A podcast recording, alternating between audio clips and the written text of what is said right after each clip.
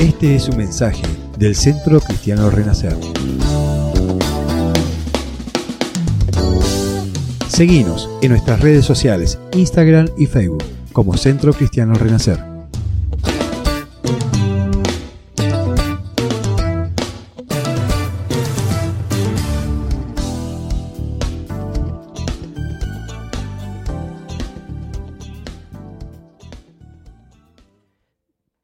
En el año 2017 empezamos a hacer un retiro en nuestra iglesia, se llamaba Pelea por lo tuyo, lo hicimos como 3 años seguidos, un retiro de varones. Creo que algunos de los que están acá fueron a nuestros retiros.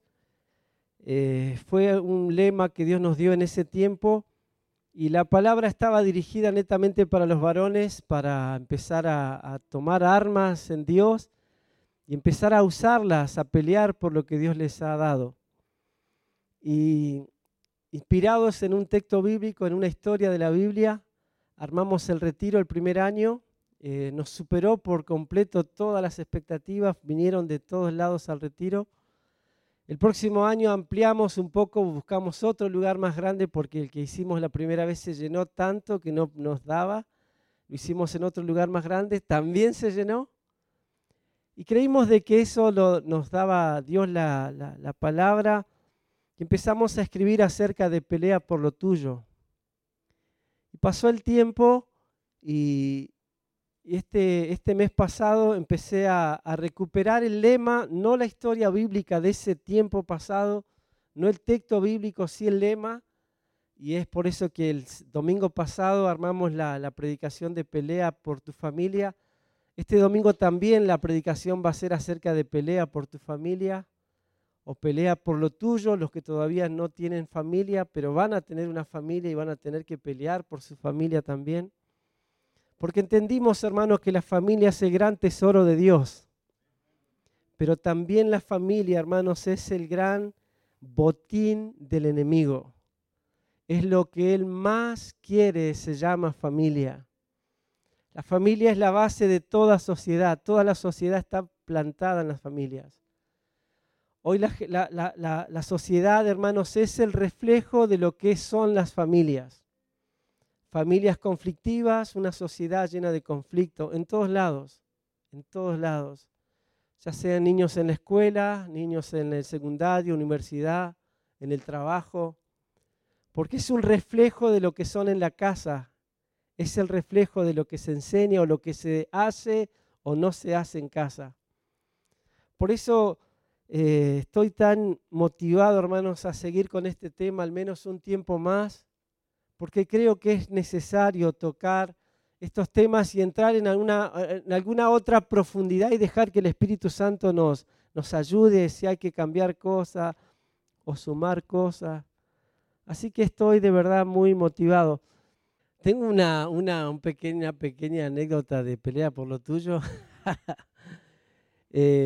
Y mandamos a hacer remeras, unas remeras estaban espectacular de pelea por lo tuyo, pero mandamos a hacer un montón y nos sobraron como 20 remeras. Y las teníamos ahí y después las vendimos a algunos de los hermanos de la iglesia. Y me llama un encargado del puerto de Camarones, dice, mirá, un marinero salió de caravana y le pegaron en un bar, así que está internado. Si lo pueden ir a ver con algunos varones de la iglesia, y fuimos con algunos varones de la iglesia. Mire lo que hice yo, ¿no? Yo dije, le voy a llevar una Biblia de regalo, le voy a llevar una remera. Total, teníamos remera para hacer dulce. Así que manoteé una Biblia, una remera de la oficina y me fui. Así, le predico, el marinero estaba todo hinchado así de la paliza que le dieron. y aceptás a Cristo, él te todo quería aceptar, así que le doy la Biblia, tenés que leerla. Y cuando le voy a dar la remera se la abro, dice, pelea por lo tuyo, decía, y él estaba todo hinchado, no tenía... Pastor, yo vengo de pelear y vos me traes una remera como seguí peleando, vos nomás querés. Pero bueno, hermano, algo tenía que contarnos para terminar pelea por lo tuyo. Pero no ande peleando, hermano, eso sí, porque no tengo más remera tampoco para dar, ¿no? Vamos a la palabra Primera de Samuel, capítulo 29. Es una historia que estamos compartiendo acerca de David. Primera de Samuel, capítulo 29, verso 3. Dice, vino pues David con los suyos a la ciudad, y he aquí que estaba quemada, y sus mujeres y sus hijas, hijos, habían sido llevados cautivos. Entonces David y la gente que con él estaba alzaron su voz y lloraron, hasta que les faltaron las fuerzas para llorar. Las dos mujeres de David, Ahinoam, Jezreelita, y Abigail, la que fue mujer de Nabat, el de Carmel, también eran cautivas. Y David se angustió mucho porque el pueblo hablaba de apedrearlo, pues todo el pueblo estaba en amargura de alma, cada uno de sus hijos y sus hijas. Mas David se fortaleció en Jehová su Dios. Mas David se fortaleció en Jehová su Dios. Y dijo David al sacerdote Abiatar, hijo de Ahimelec, yo te ruego que me alcances el efod. Y Abiatar acercó el efod a David, y David consultó a Jehová. El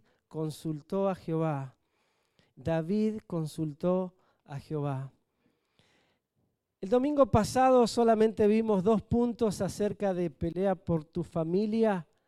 Y es hacer un balance, el primer punto fue hacer un balance acerca de qué es lo que estamos haciendo nosotros por nuestra familia. Hacer un balance con responsabilidad y hacer un balance con seriedad. Ese era el primer punto de pelea por tu familia. Hacer un balance con responsabilidad. Hermano, no es culpar a los demás de lo que nos está pasando. Poner en la balanza con responsabilidad todas las cosas que están pasando en nuestra familia, porque a veces somos buenos para echar culpa a los demás, pero no para hacernos cargo de lo que nosotros hicimos mal. Entonces, hermano, David tuvo que hacer un balance de lo que él hizo mal. Él fue a una guerra y él descuidó a la familia. Él se llevó a todos los hombres de la ciudad a una pelea y descuidó a la familia. El enemigo vino y les llevó cautivo a toda la familia y todo lo que ellos tenían. Hermano, porque él estaba en el lugar donde no tenía que estar, haciendo lo que no tenía que hacer y descuidó a la familia. El primer balance, hermanos, para pelear por nuestra familia es, hermanos, empezar a reflexionar si estamos en el lugar correcto haciendo lo que Dios quiere que hagamos por nuestra familia. El enemigo, hermanos, viene por el gran tesoro de Dios que es la familia. Por eso el primer punto es hacer un balance, no descuidarnos, hermanos, porque el que se descuida pierde en la vida cristiana. Un descuido nuestro, hermanos, puede ser el mayor fracaso para nuestras familias. El segundo punto que vimos el domingo pasado es fortalecerse en Dios. Dice, mas David se fortalecía en Jehová su Dios. David se fortalecía en Dios. Hermano, la gente hablaba de apedrearlo a David por lo que había pasado, pero David se toma un tiempo para estar a solas y dice, yo me voy a fortalecer en mi mejor amiga, en un familiar que sabe dar buenos consejos, mirando enlace y no congregándome, mirando un video de YouTube que es igual que el pastor en la iglesia. David, hermano, se fortalecía en Jehová, su Dios, porque la fortaleza de nuestras vidas, hermanos, está en Dios. Hermanos, a veces buscamos consejo de personas que hasta un límite, hermanos, el consejo puede ser el que necesitemos. Pero yo le animo, hermanos, a buscar su fortaleza y el mejor de los consejos en la presencia de Dios. Amén. Entonces, hermano, David tuvo que superar ese momento, ese estado emocional fuerte para él. El llorar, hasta dice la Biblia, hasta que le faltaron las fuerzas y las lágrimas. Reponerse, porque miró a sus costados y dice, acá hay alguien que tiene que levantarse y esa persona soy yo, dice David. Amén. Hay alguien que se tiene que levantar en tu familia y esa persona sos vos. Esa persona que va a pelear por tu familia sos vos.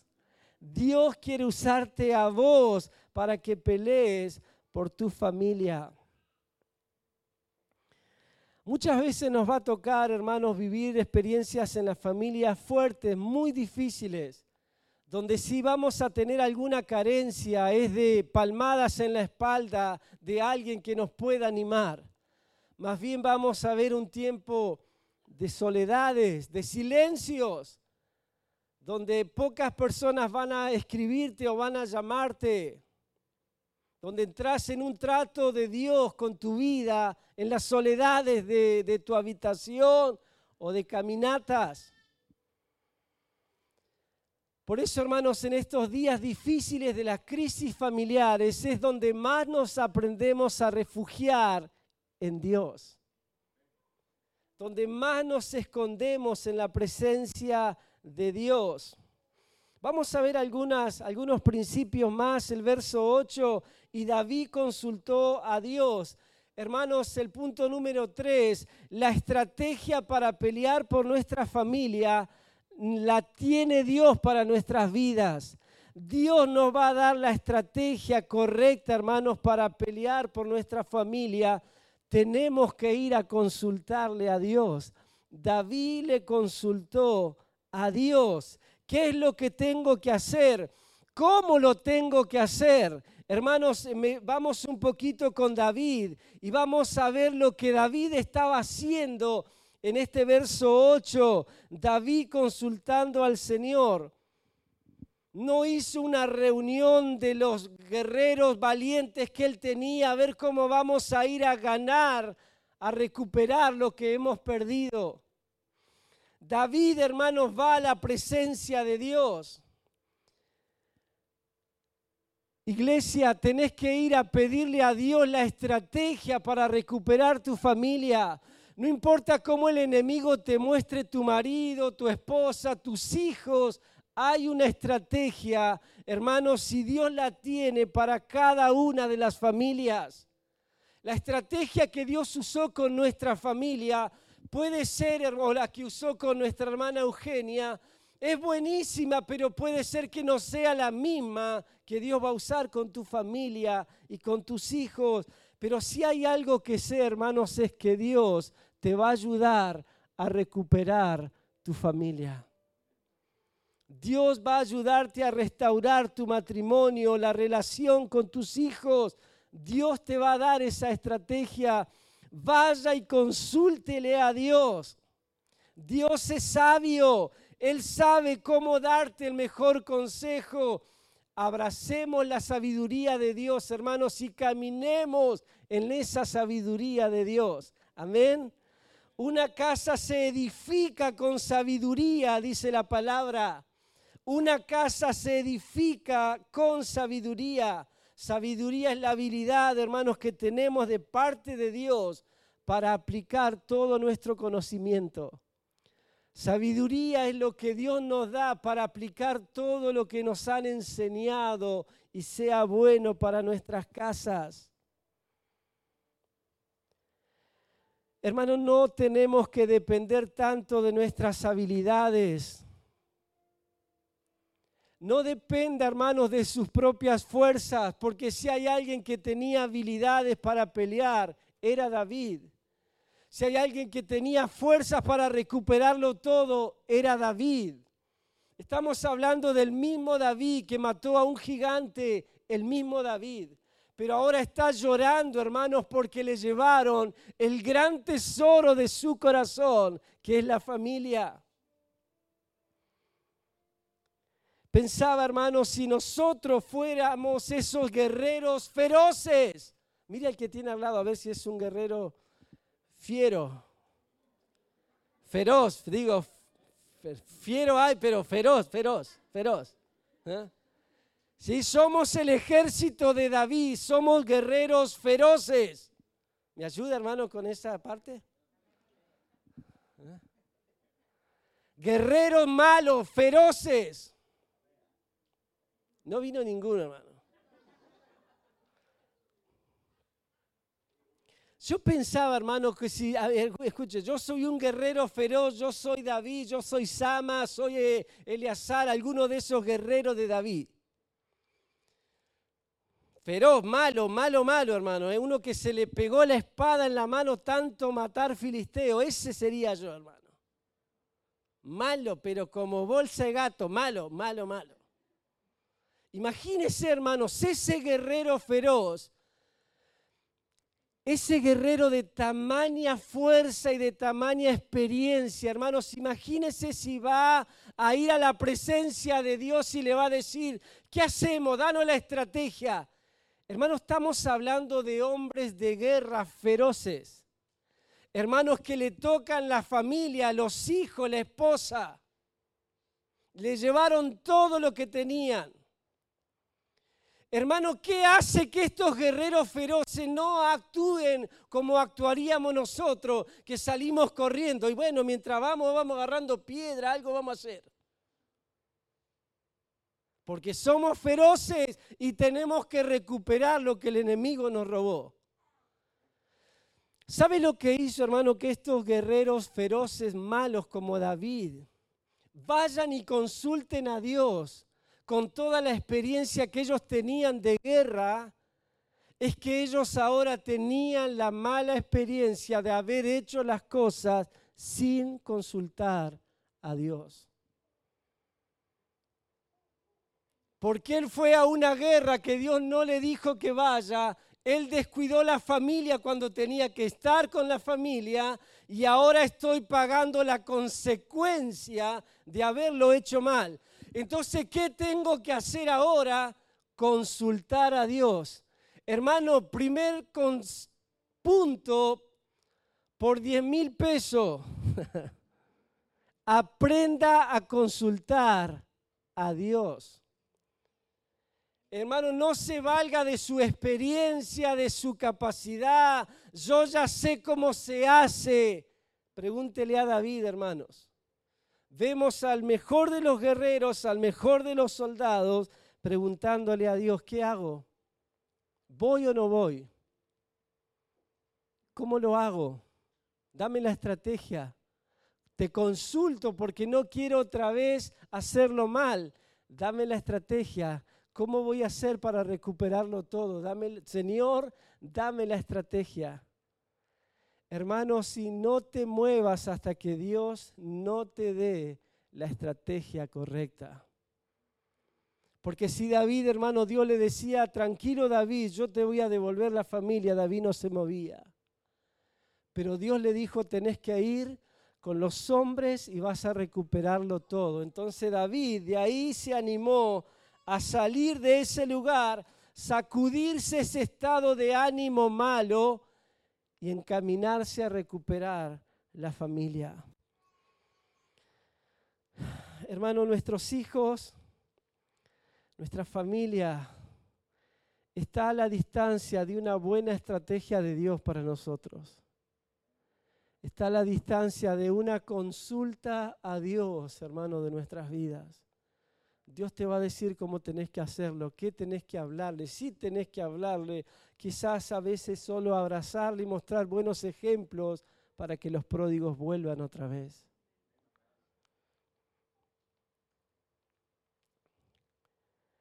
Estrategias de Dios, hermanos, para nuestras vidas. Los que somos padres, hermanos, siempre tenemos el temor de qué va a pasar con nuestros hijos, amén.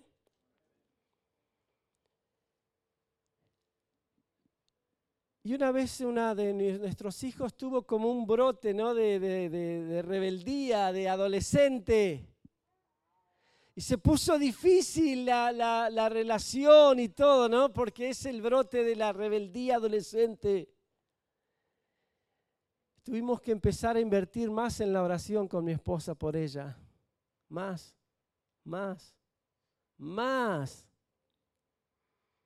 Parecía que cuando más orábamos, más rebelde se ponía, más difícil se ponía el asunto. Hermanos, si yo creo que Dios nos escuchó nuestras oraciones, que Dios estaba preparando una estrategia, hermanos, para atrapar a mi hija, para atrapar a mi hija. Y cuando vi que casi todo se estaba perdiendo de los valores y las cosas que le habíamos enseñado, hermano, Dios tenía toda una estrategia preparada para ella. Qué hermoso, hermano, si vino y mi cuñado dice, la paso a buscar, la voy a llevar a un retiro, nos invitaron a predicar a un retiro. Llévala al retiro. ¿Cuánto sale el retiro? Mirá, te sembramos por 3 chicos más, que vaya. Hermano, en ese retiro Dios lo tenía todo planeado para ella. Todo. Volvió y era otra persona, con ganas de servir a Dios. Hermanos, desde ese día, ahora es la que hace sonido, multimedia, canta.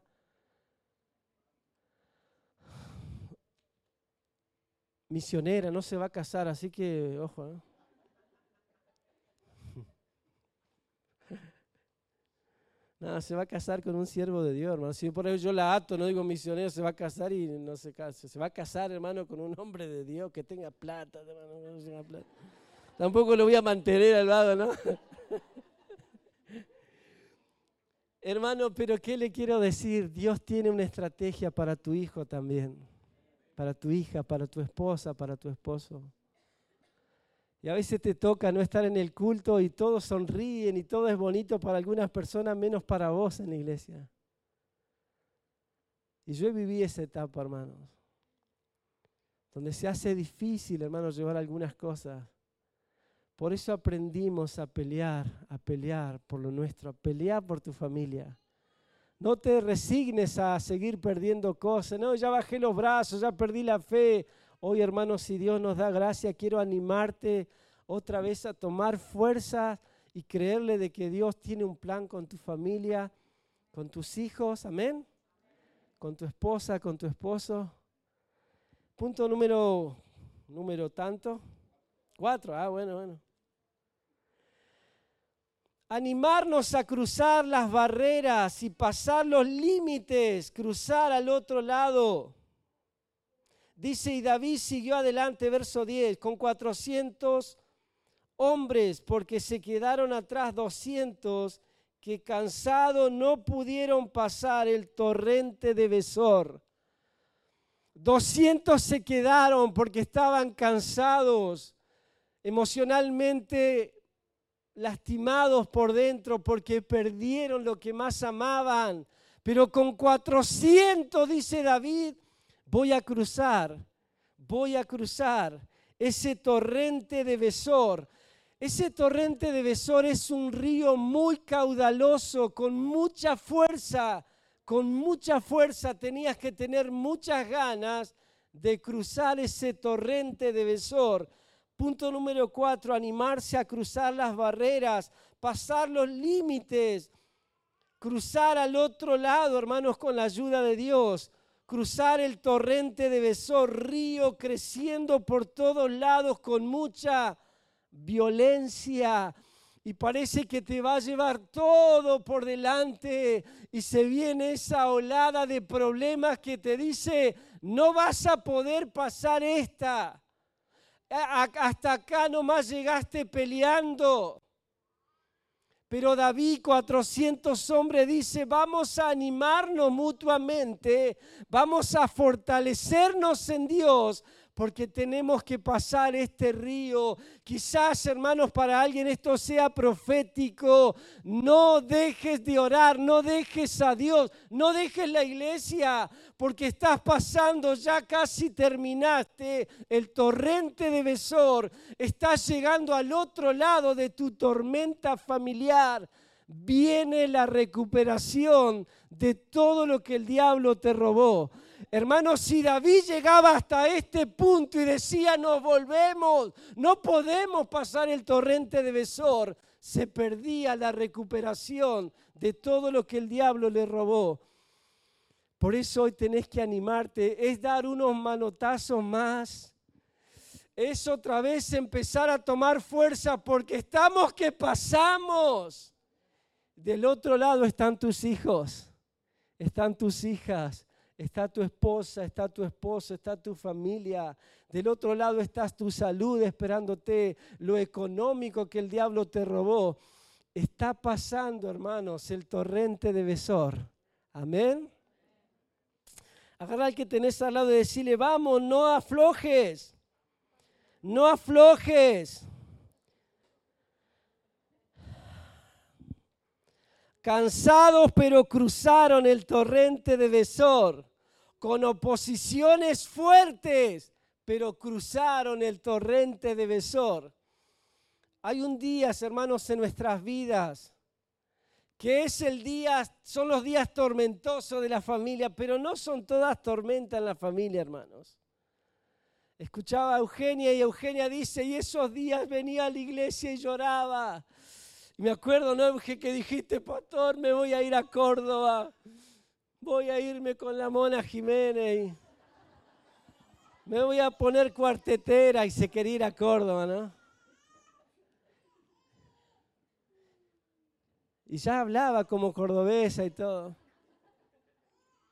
Una vez la crucé comprándose un fernet con coca. Había llegado a ese límite, Eugenio, ¿no? Me acuerdo un miércoles, termino de predicar y estaba así Eugenia ahí, no pasó al altar, porque cuando vos andas mal no pasás al altar, ¿no? Estaba ahí enojado, porque ya estoy en Córdoba, yo ya me voy a Córdoba, así que como que disfrútenme porque yo ya estoy allá, ¿no? Y termino de ministrar en el altar y fui a orarle a Eugenia, ¿te acordás? Eso fue el miércoles, el jueves empezó toda la crisis, ¿no? Le dije, Eugenia, no te vas nada. Pastor, ya tengo todo embalado, no te vas nada. Yo he orado para que no te vayas nada. Pero ya tengo la valija, tengo las cajas, no te va a ir nada. Yo ya escribí un libro, se llama Pelea por... Mentira, no es mentira. Pero hermano, cuando vos le orás a alguien que está en crisis, es como orarle, hermano, a esta copa. Es. ¿Sí? Porque vos le orás en fe, pero el otro está viviendo, hermanos, un torrente de Besor, una tormenta, hermanos, en la vida, en la cabeza, en la casa. Anímese a cruzar las barreras, hermanos, porque Dios tiene preparado la victoria para nosotros.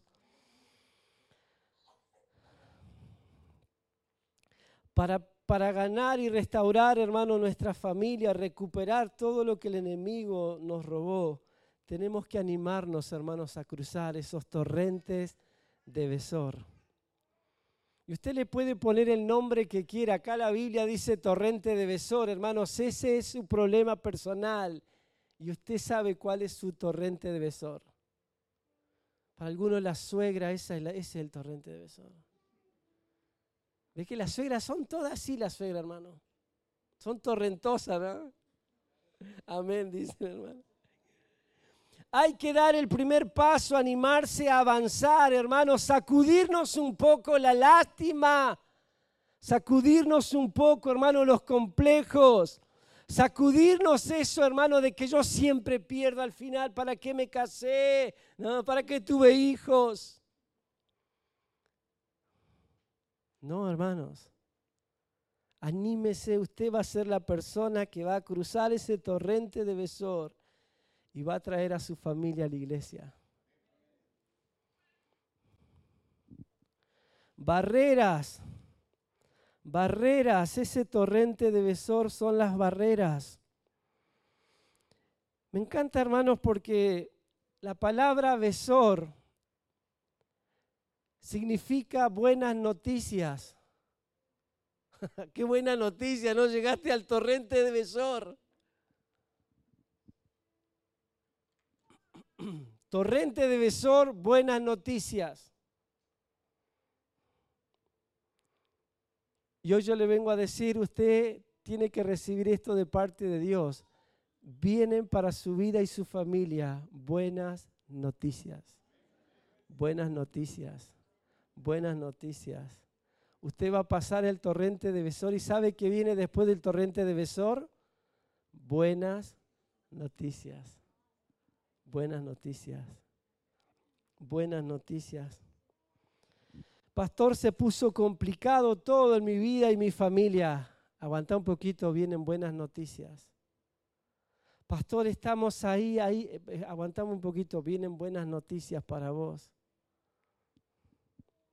Buenas noticias. Cruzar esa barrera, hermanos, porque nos esperan buenas noticias. Punto número 5.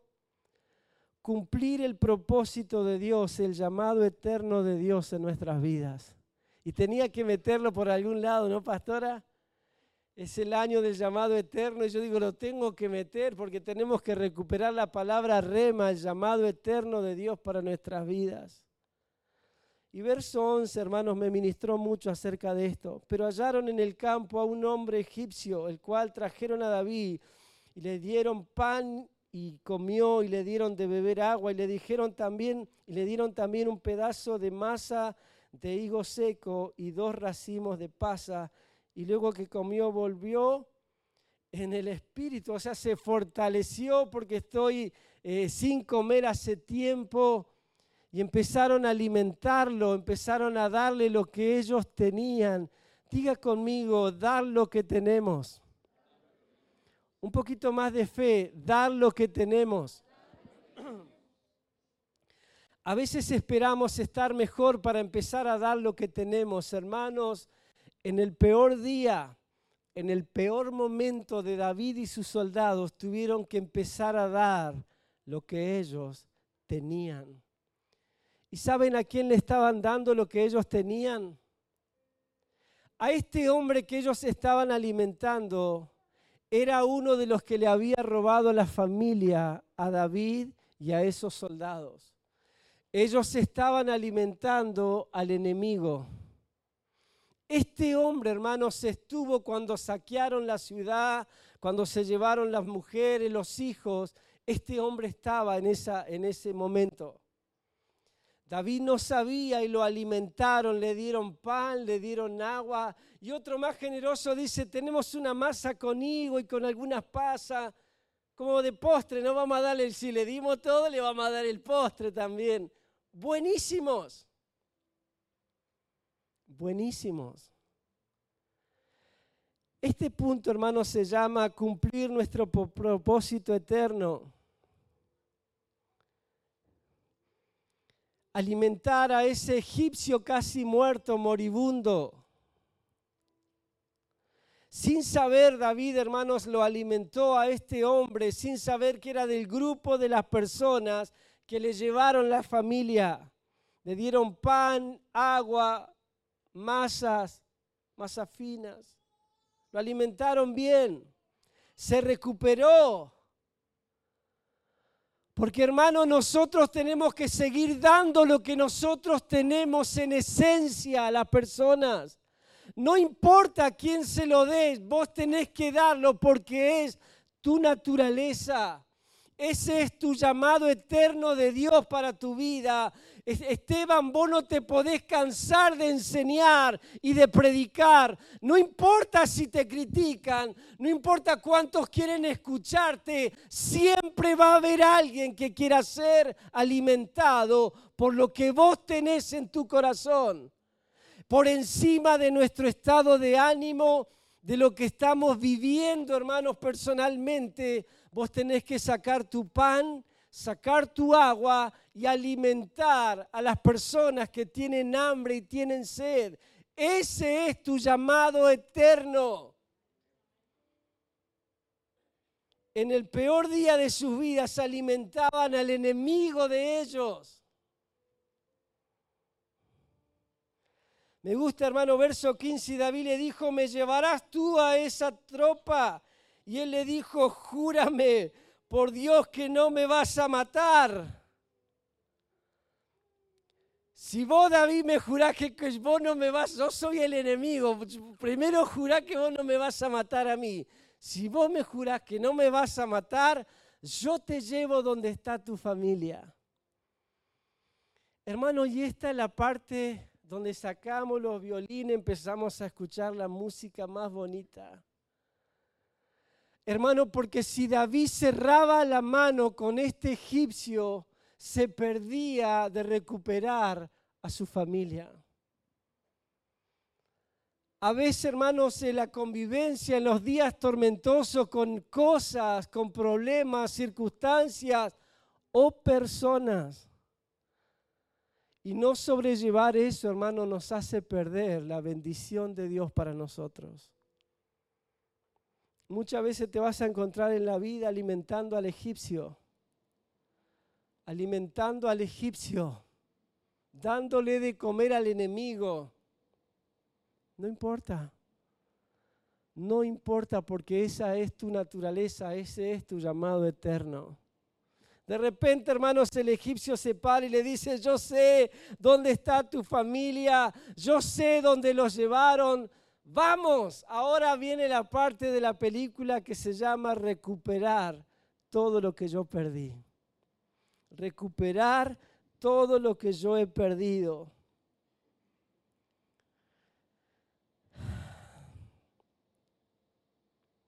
Muchas veces he escuchado esta frase, pastor, me salgo del servicio. En estas condiciones no puedo servir más. Estoy viviendo una crisis con mis hijos, una crisis en mi casa, una crisis. Me salgo, me bajo. Error, hermanos. Error. Error, grave error. Porque sirviendo, hermanos, Dios nos va a fortalecer y vamos a recuperar todo lo que el enemigo nos robó. Amén. Sirviendo a Dios vamos a recuperarlo todo, no alejándonos de Dios. Hermanos, involucrándonos. De repente el milagro va a tocar nuestra puerta. No baje los brazos, hermanos, en medio del valle de Besor. No baje la guardia. Tome fuerza, vaya a la presencia de Dios y siga sirviendo a Dios. Y de repente el milagro va a tocar su vida, su familia. Amén.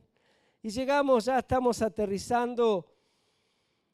Lo recuperó todo, verso 18, verso 19. Y vino David y todos los... Y dice, y libró David todo lo que los amalecitas habían tomado. Asimismo libertó David a sus dos mujeres.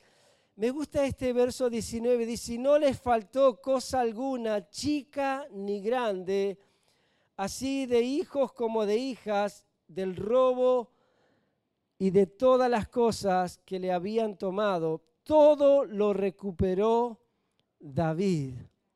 Cosas grandes y cosas chicas, todo lo recuperó David. Me encanta esa frase, hermanos. Todo lo recuperó David. ¿Tiene un poquito más, 5 minutos más?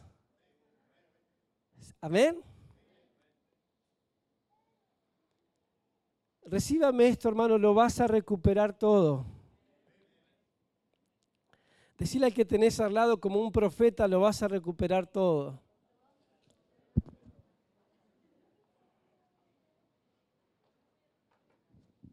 Lo vas a recuperar todo, lo vamos a recuperar todo. Cosas grandes y cosas chicas, todo lo vamos a recuperar. No le vamos a dejar nada al enemigo, lo vamos a recuperar todo en el nombre de Jesús. Amén. Y podés decir, pastor, yo ya me había acostumbrado a perder. Yo ya me había acostumbrado a que el enemigo me lleve. Error.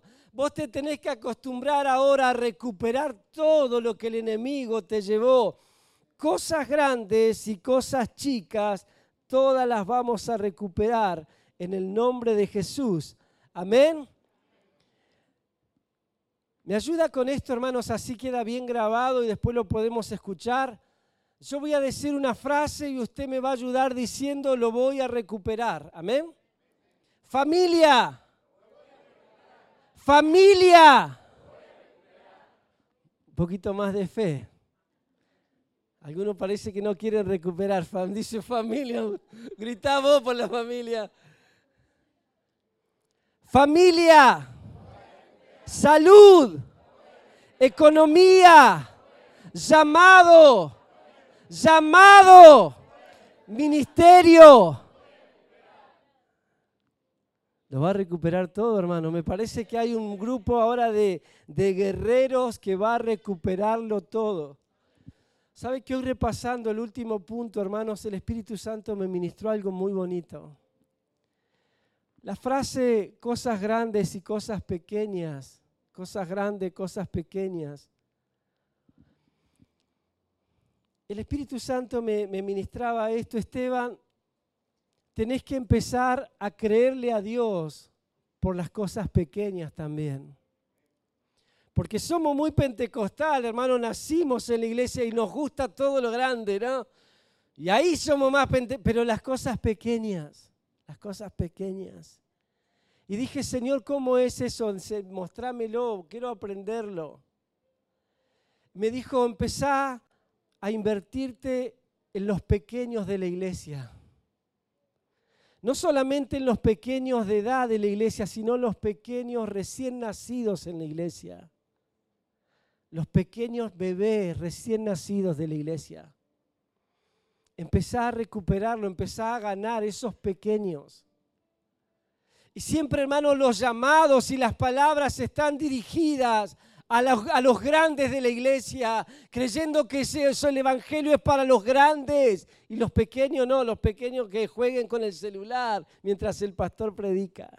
Oramos, Señor, te doy gracias, gracias por tu palabra, gracias por tu amor. Planes, hermano, gracias por animarnos a través de tu palabra, Señor, gracias, gracias, gracias, gracias.